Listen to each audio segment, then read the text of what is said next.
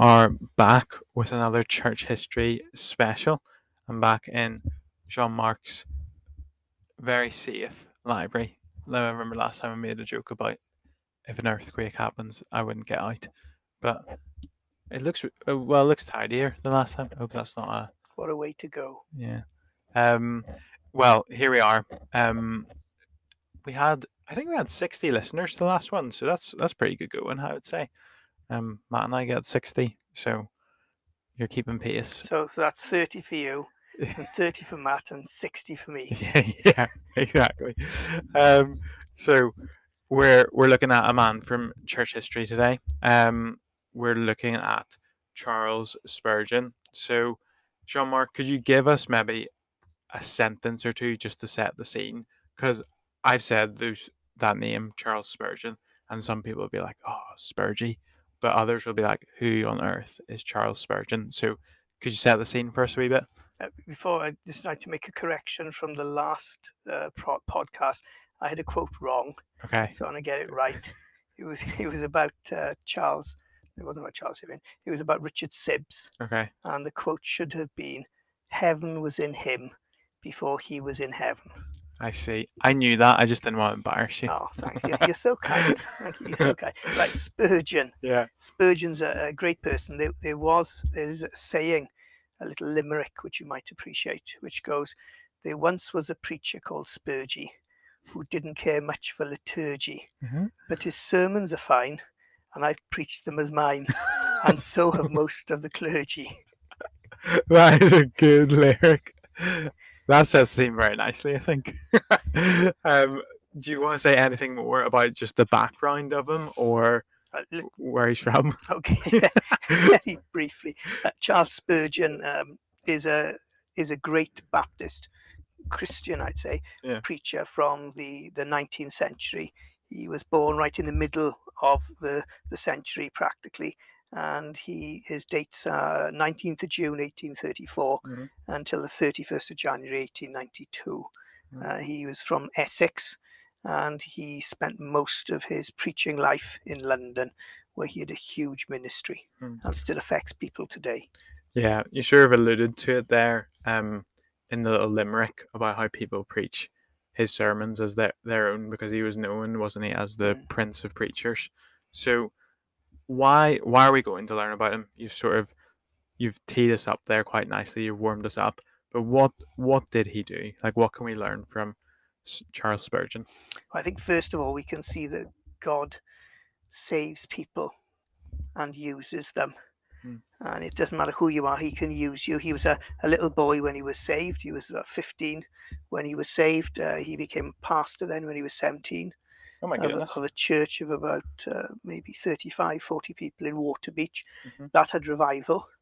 And that went up to about 200 in the congregation in about a year. And then he was called to London and he was called to one of the big churches that was sort of in decline. So they had a congregation of about 200, even though they were in decline. Oh my goodness. And so he uh, preached in New Park Street, and revival came there. Yeah. And within about six years, they had to vacate the building, have re rebuild the whole whole place to make the Metropolitan Tabernacle. And he preached outside and in Surrey Gardens and, and the open airs and places like that. He was a, a great preacher. Um, he's probably, well, no, he is the person who has produced the biggest set of books ever. His sermons, they say there's 63 volumes, but I've got another 60, I've got a s- a 64th volume of his sermons alone, and that's the largest set of books by one person ever in the world. And like, I suppose even just to set that in context, like that's not a time when, you know, everyone had a printer in their house. Like that is a serious amount of Mm. sermons to have printed from a man. Yeah, he used to preach sometimes 10 times a week. Oh my goodness. So, okay, he obviously preached a lot, but what were sort of the main sort of topics that he preached on? Would you say? Um, like was he ref- reform? Give us an Right. idea.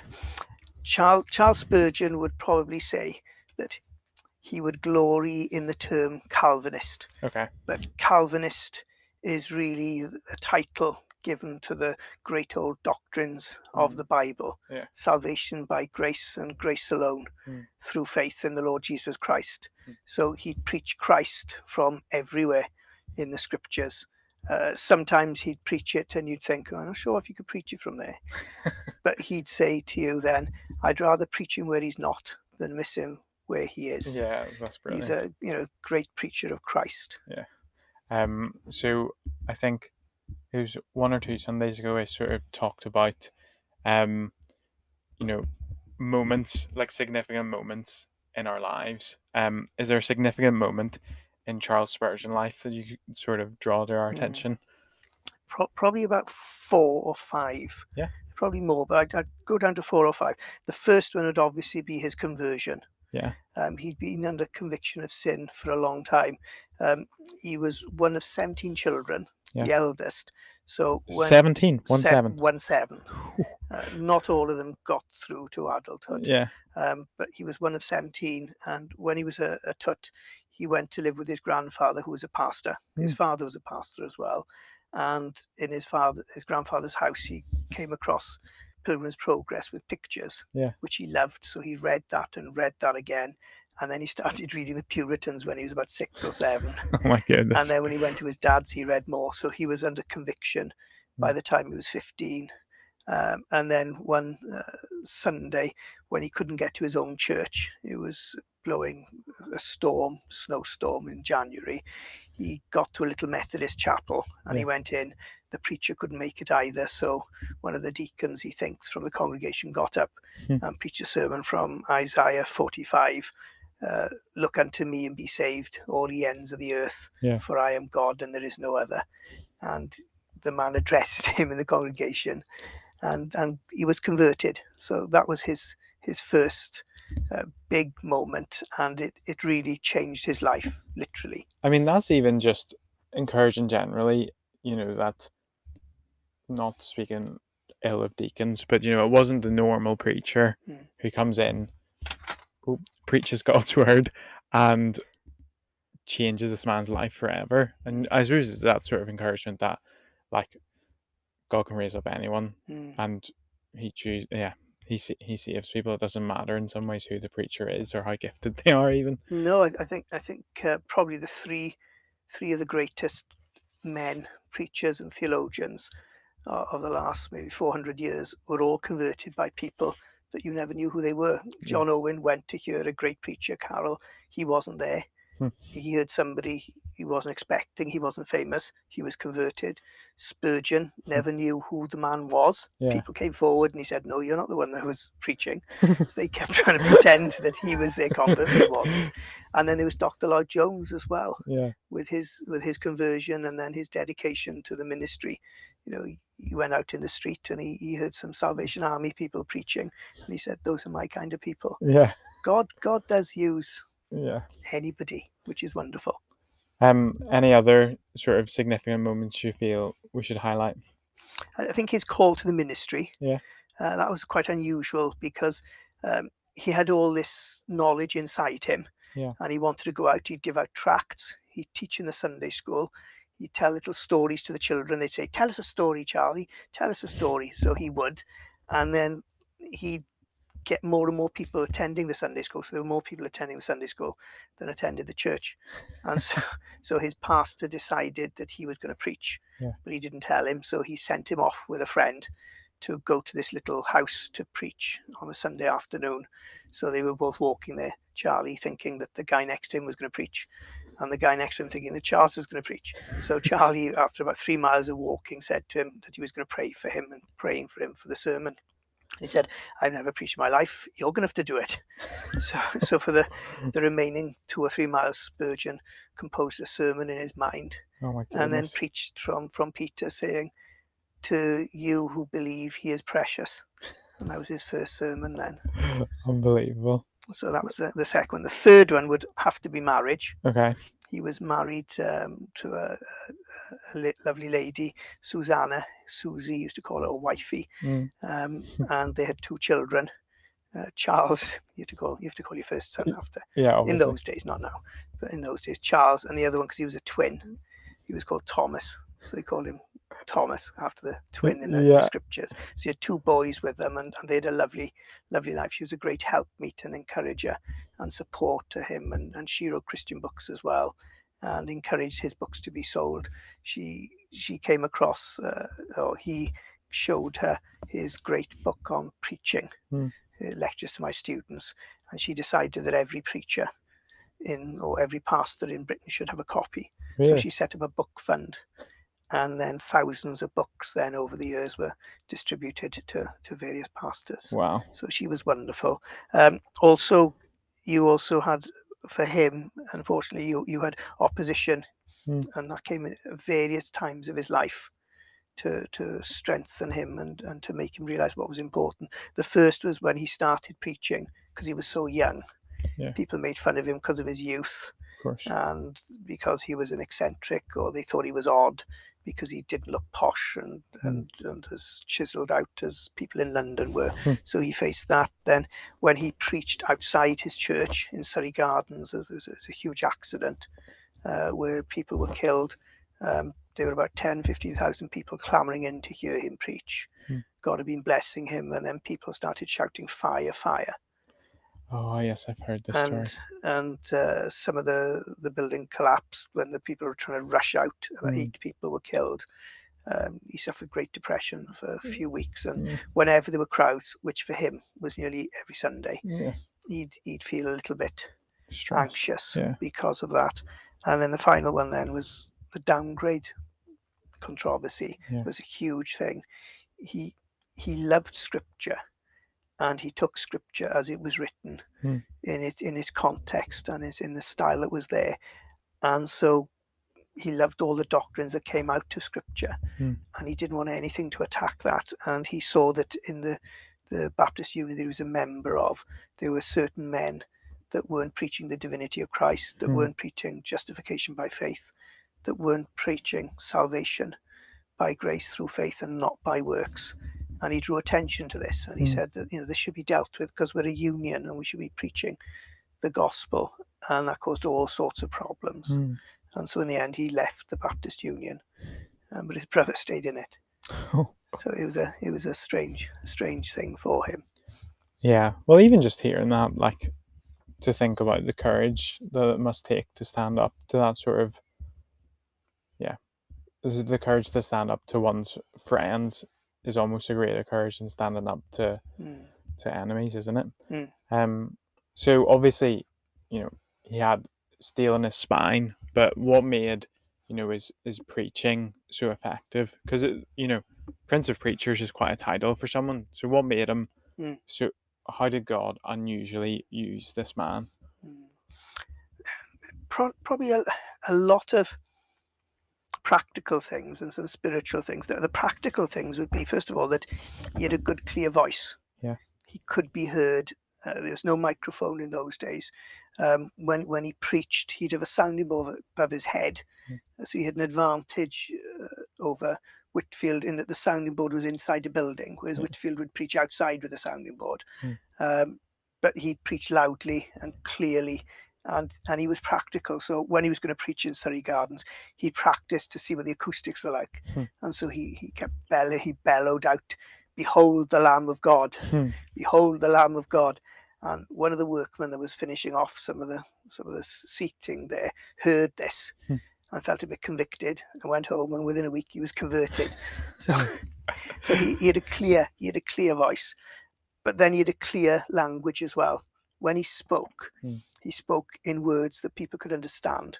Yeah. He spoke as if he was speaking to people, not reading or dictating or sermonizing. Hmm. And he, he'd speak with with stories Hmm. so that everyone could understand it. In in, in one of his uh, books of sermons, he he apologizes to the people, saying that he believes that his language was too flowery and, and, and too uh, intricate, and he was going to crucify his style so that more would be able to understand his message. So from about the 1873, 74 onward, his style got simpler, Really? but he was he was lovely like that. His content again was so easy to follow. Hmm. He'd recite a text, he'd introduce it, and then he'd tell you where he was going. Hmm. These are the three points. Yeah. And then he'd go through the three points clearly and simply and bring the congregation with him. I, yeah, well, those are even just less. I, suppose if someone's asking what can we learn from church history, like that is that informs how preaching should be done, isn't it? You know, clear, clear and simple. Um, speaking as someone who's probably quite difficult to understand the need to be, Hmm. uh, to slow down, to use vocabulary that is accessible to everyone, and making your content illustrated and you know Hmm. energy essentially. Um, yeah, whenever he he preached, you know, did he specialize in the New Testament or Old Testament, or did he do everything? He, despite the fact that he- he'd read and he loved the Puritans, he wasn't a Puritan in his preaching in the sense that they'd go through books systematically. Yeah. He never did. Okay. Uh, his sermons would be all over the place. But you, you find today that if people preach around and stuff, they preach maybe four times as much in the New Testament as the Old Testament. Hmm. With him, it's about equal. Right. It's equal, and he, and he preached the most unusual sermons from little texts Hmm. hidden away here and there. But his, his grand theme would be probably the, the, the, the four R's and this is in my notes, so I'm probably going to get it wrong, but the four R's, which first of all, the ruin of man, Hmm. he preached that. Then he, he preached then the the redemption that is found only in Jesus Christ. Hmm. Then he preached regeneration, that God changes the soul of man, and then he preached repentance. So he preached the four R's continually, and his huge emphasis was on the person of Christ. Yeah. Um, and he, I think the other thing that he did was he would persuade people. If he could have got out to the pulpit and sat next to a person in, in the pew and tried to persuade them and use as, uh, as much uh, winsome and careful and clear and, and, and attractive language to them, then he would do that. But he did that from the pulpit. So a lot of his sermons are, are pleading and, Mm. and explanations and arguments, uh, which, which is very biblical if you look at the beginning of Isaiah Yeah. and when the Lord speaks to, to the people about telling them to come to him.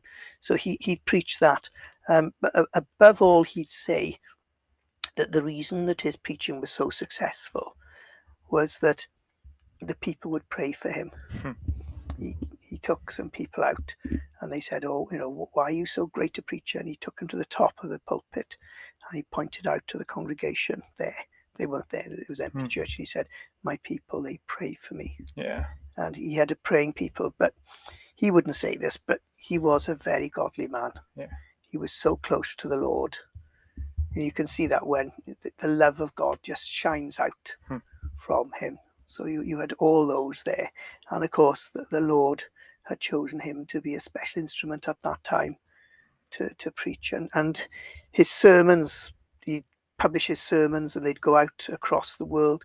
Uh, one, one sermon was found in the, uh, in the, the sort of belongings of David Livingstone. Uh, the missionary there, Yeah. you know, when they found his body and stuff, there, there were some sermons by Spurgeon there, and he preached, and his sermons were, were published, and people were converted every day. Somebody was probably converted by a sermon Wow. of Spurgeon. So, um, what would you say was his main gift to Christian theology? You know, was there a particular area he taught Hmm. that is a great resource or great values to the Hmm. church today? Probably say, firstly, that he pro- the big teaching thing that we'd have is that there's nothing in Christian theology that can't be taught to a Mm. congregation that doesn't glorify God, and that preachers and students should never be afraid of anything that's in the Bible. Because there are certain doctrines that we shy away from that we think are too hard or difficult Hmm. or strange, and yet he preached through all of them. Yeah. When he started off in New Park Street, there was a group of people in the church that were hyper Calvinists, Hmm. Which were people that believed that because God did and and saved people, that people didn't need to do anything at all. Yeah. You just sat back and let God do everything. And, and he, he didn't believe in that because he saw all the apostles telling people to repent, Yeah. and Jesus going out and saying, Believe in me. And so he preached sermons to address that, but they'd have special services once a year Hmm. and they'd go through the five points. They'd have Hmm. five days in the week and they'd have a different person preaching on one of the, the five of the tulips there. Yeah. So he'd, he'd do that. Secondly, you can see what it's like to love Christ. Hmm. You can see that in in him. So he he loved the scriptures and the theology, but he loved it because they, for him they were love letters Hmm. from his Savior to him. So he loved Christ. So it, it should teach us, and he should teach us how we should love Christ more. Hmm. And then finally, you've got to make theology accessible. Yeah, you'd mentioned that earlier, hadn't you, about John Bunyan and how they're just full of illustrations. He he wanted people to understand the text better, which, yeah, I think we've all been in those situations when someone who's teaching the word uses an illustration and it sort of all just clunks into place Mm. in our minds. Um, so, in light of that, you know, often we picture in our head maybe great preacher, theologian, possibly a bit miserable or a bit dry or not that interesting. Mm. What do we know about Spurgeon as a person in his personal life? Well, Spurgeon wasn't very big. wasn't a very big chap. He was about five foot four, Okay. and later in life he grew a beard, Yeah. Like all godly people. like like some of the, the best godly people. He grew a beard. Are you listening, Matt? So um, he, he was a he was a lovely, godly, and yet he was very childlike. He Mm. was innocent. Yeah. You, you know, in in the scriptures where Jesus turns and he says, "Truly an Israelite in whom there is no guile." Mm. That was Spurgeon. Hmm. He had such a sense of humour, a twinkle in his eye, and a quip in his in his mouth. Um, if, if people said things to him, like there was one woman, and she wouldn't admit that she had, she was ginger. For some reason, there was a an issue in the in in there. She- You know, she she kept saying that she was she was golden. Her hair was golden, and he looked and he said, "Yes, twenty four carat golden." Very good. So he Very crafty. but he, he, he kept you know he, he kept it under under wraps because he did he, he gave an illustration in one sermon about a man that preached and preached really well and he was being taken by one of the congregation to the house to, to have food and after the sermon he just let himself go and he was joking and trivializing things like that Hmm. and the man rebuked him just before he got to the house saying look you know you you preached a sermon and it was wonderful and it convicted me and then you preached it right out of my head Oh, by your language and your behavior. Hmm. so he was aware that excessive jocularity or jocularity in the wrong place is, is not wise. Hmm. but he had he'd a, had a wonderful sense of humor and in the pastor's college and in his sermons the lectures with students. There are some lovely little twinkly bits there that are quite he is he was, he was they said a joy to know and full of humor I think that's helpful. Just as even as we go on to the next question, that sometimes we might think reading history or reading biography won't be that interesting or that fun, but actually, sometimes whenever we read about someone's life, you know, it should bring there should be interesting bits in it, bits that make us smile or laugh, or even jokes we can steal for our own for our own lives. Yeah. Um. But so okay, we've got a bit of his personal life in terms of his, joy and his humor. But what about his struggles? Did he have any vices or you, mentioned earlier depression? Yes, yeah. There are three three areas that he had he had struggles with in in his ministry at some time or other: uh, the church, his family, Mhm. and his personal life, which would have been depression. Yeah. Um, he he suffered from depression. Some people said he was bipolar. Okay. Um, I'm not I'm not sure if that would be quite quite accurate. Hmm. Um, but he, he would get really depressed because the devil would want to want him to get depressed because he, he'd be preaching in front of 20,000 people Hmm. um, and then he'd be shattered afterwards. Hmm. The first time he did it, uh, he, he had to preach a, a huge sermon on, on, on a special occasion and he preached in front of 25,000 people without any microphones, nothing. in those days, and he just spent the next day. He was just asleep for the whole day Wow. because it took so much out of him. Another time he went and he, he preached in a, a church and he got so wrapped up. He went with his wife. Well, she wasn't. They weren't married at that time. He took Susie with him, and he, he got to the pulpit, totally forgot about her, preached his heart out, was blessed and blessed the other people, and then he went home, totally forgetting, totally forgetting. So he, he, I think he was a, a person that was driven Yeah. but he he'd suffered depression and he, he Mm. told people that he understood what is what it was in in the psalms particularly you know to to understand about you know why is my soul downcast why are you discouraged within me he understood that and and some people told him he shouldn't be saying that from the pulpit Hmm. because he was a preacher and he said no i'm i'm a christian Hmm. and i i go through the valleys as well as go to the mountain tops and so he's got it there's there's a little book about uh, uh, helping in, with people with depression called Spurgeon Sorrows. That's quite a nice little book. Yeah, this. It's a lovely little book. His family as well, he had difficulty with, not because they were wayward or anything like that, um, but his wife, after she'd had the boys, the twins, she had problems, uh, which which meant that for about twelve years she was practically confined to bed. Oh. So she was stuck at home, and so he had to see to the house, look after the boys, uh, keep an eye on everything, look after this huge church. Um, an orphanage was set up with him. The book fund his wife set up to support him, Hmm. and they were close. And, but after 12 years, she was all right. Yeah. She came out. So he had difficulties. He went through a difficult patch then where you'd Hmm. want somebody by your side Yeah. and he, he was he felt like he was pastoring and, and comforting and caring for her but he ne- he never complained Hmm. Because he loved her Yeah. and and God had given her to him and then the final one was something we'd alluded to earlier was, was the downgrade Yeah. where he felt he had to make a stand um, I, I suppose you know people would say well he's picky saying well you know does it matter whether you believe in in a literal six day creation or not Hmm. well he would he if he'd known about space flight. He probably had given an illustration like this he'd have said well if you're sending a rocket to the moon and you're an inch off on the launch pad Yeah. you're going to miss the moon by miles once it gets up there Hmm. and so you know if you if you tamper with any of the scriptures you're going to miss so much Yeah.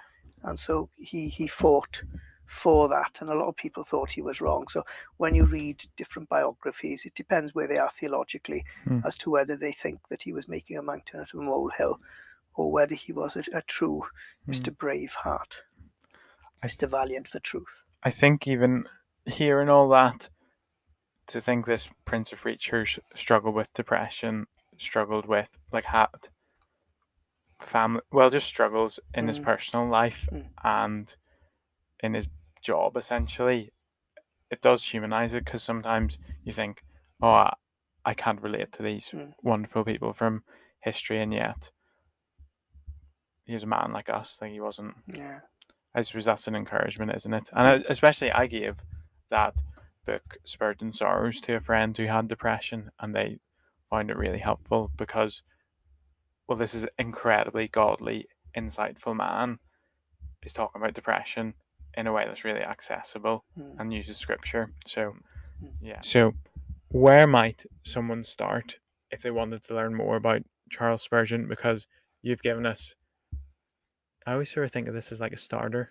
Like you're giving us a very nice sort of warm up for a meal. So if someone wants to dig in to the main course of Charles Spurgeon, could you give us some books or some ideas? Well, because we're living in the 21st century, I'm a very trendy guy. they're uh, they're uh, online on YouTube. Yeah.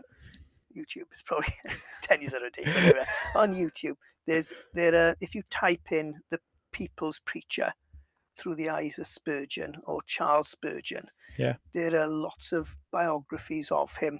Uh, the People's Preacher is a a lovely uh, account of Spurgeon's life.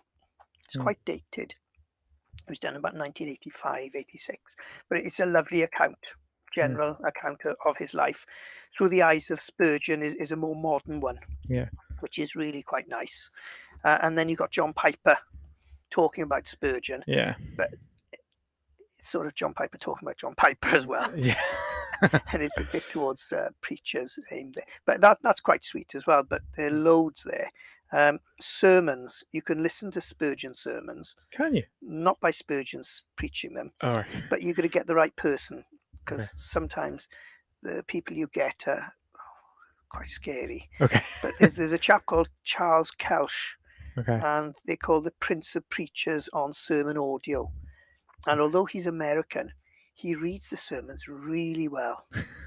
they they sound like they're being preached, Yeah. and and they flow nicely. So once you get used to the accent, which takes about two three minutes, Hmm. eh, wonderful, wonderful. I'll- uh, there. I'll put I'll put some of those links in the description of this. Um, I've seen Michael Reeves at Union has written a book Spurgeon on the Christian life. Mm. Um, and one of my my old housemate had that, and he said it was brilliant. And it's you know that was written in 2018. Yeah, Michael Reeves, if you because he, he he introduced that or he spoke about it in one of the conferences, Hmm. and he, he said that he's from the same sort of area as Spurgeon. So if you listen to his voice, that's very similar like Spurgeon. I see. That's a, that's a good little. I can picture now what Spurgeon sounds like because I've heard Mike Mike Reeves before. But he'd have a beard and he'd be five foot four. Yeah, of course. uh, um, books, books, books. then, Yeah. books then. You know, the, the greatest one by Spurgeon is is probably his commentary on Matthew. Okay. which was finished by his wife. That, Yeah. That's lovely. It's really he wrote it when he was sort of housebound and, and retired from the ministry through illness. Hmm. Uh, it's a lovely, lovely book. His Treasury of David, Hmm. superb. Yeah. I, I bought it because I liked the binding. it's, just, it's just behind you, Is it? behind you there. Oh It's- yeah. it's, it's red. It's nice binding. It's above your head. Just I'm looking at the wrong place. Oh yeah, that's so nice. the binding's wonderful. Yeah. It- the stuff inside is is is quite good. As well. so, so there's those. Um, there, there's uh, the books that I'd recommend by Spurgeon. Yeah. Probably All of Grace. It's Oh, a little Grace. evangelistic book, which is really great. Mm. Around the Wicket Gate as well. Is that a cricketing evangelistic track? Uh, no, no, but but it's it's quite it's quite good. Yeah. Sorry, I've completely knocked you off course there. Yeah, that, was, that was a really good joke. That was. I'll have to write that down. Write a joke not to say.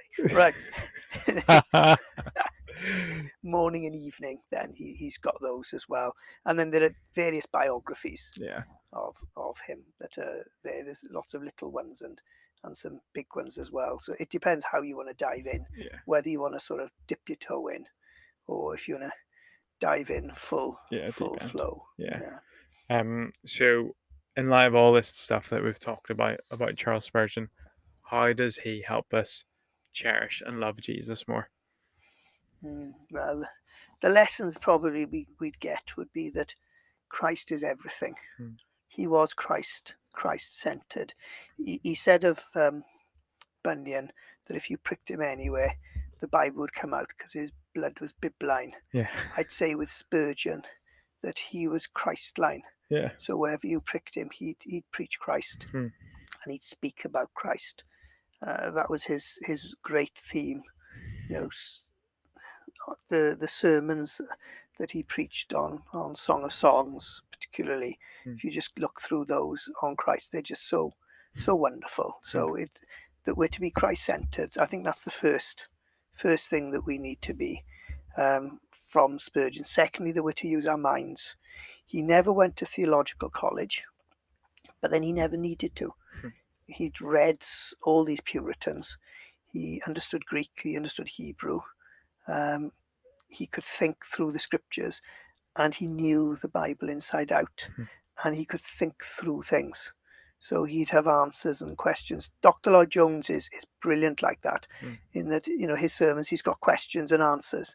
Spurgeon's very similar. There's a slightly different style, obviously, Yeah. but it's similar.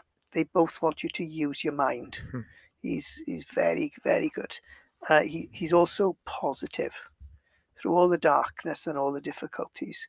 His great encouragement was the fact that he was saved, Hmm.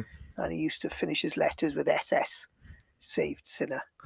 That's so that good. was his that was his most important truth for himself. Um, he he was going through depression, and he he went away to preach. He went away. He wasn't preaching. He couldn't preach for three four weeks, so he went away and he was in a little village and he went to a church, and a chap got up to preach and he preached one of Spurgeon's sermons. And Oh my and goodness. Spurgeon went up to him afterwards, and the man apologised profusely. And he said, "No, no, that was exactly what I wanted, exactly what I needed." Me. And it's a funny thing is exactly the same thing happened to Dr. Lloyd Jones. That's so funny. Exactly. So, so being positive Yeah. uh, were the thing there. Um, using his time as well. Hmm. He used his time wisely. Every minute he was doing something for the glory of God, Hmm. whether he was relaxing, uh, sleeping, working. Uh, he wouldn't pray for huge lengths of time. Hmm. He'd pray as he went along Hmm. because he, he was he said his life was a prayer. So he, he did everything there. And Hmm. probably uh, I got a lovely quote from him to end with. Yeah. Give yourself unto reading. The man who never reads will never be read. He who never quotes will never be quoted. He who, he who will not use the thoughts of other men's brains proves that he has no brains of his own. You need to read. Uh, That's a good challenge to end on. Um, well, we'll be back. We'll be back with another figure from church history. We need to do a bit of deciding on that one, but thank you very much for well giving us a taster, a starter, and a mouche bouche of Soupçon. yeah of Charles Spurgeon. Thank you. Thank you, Terry.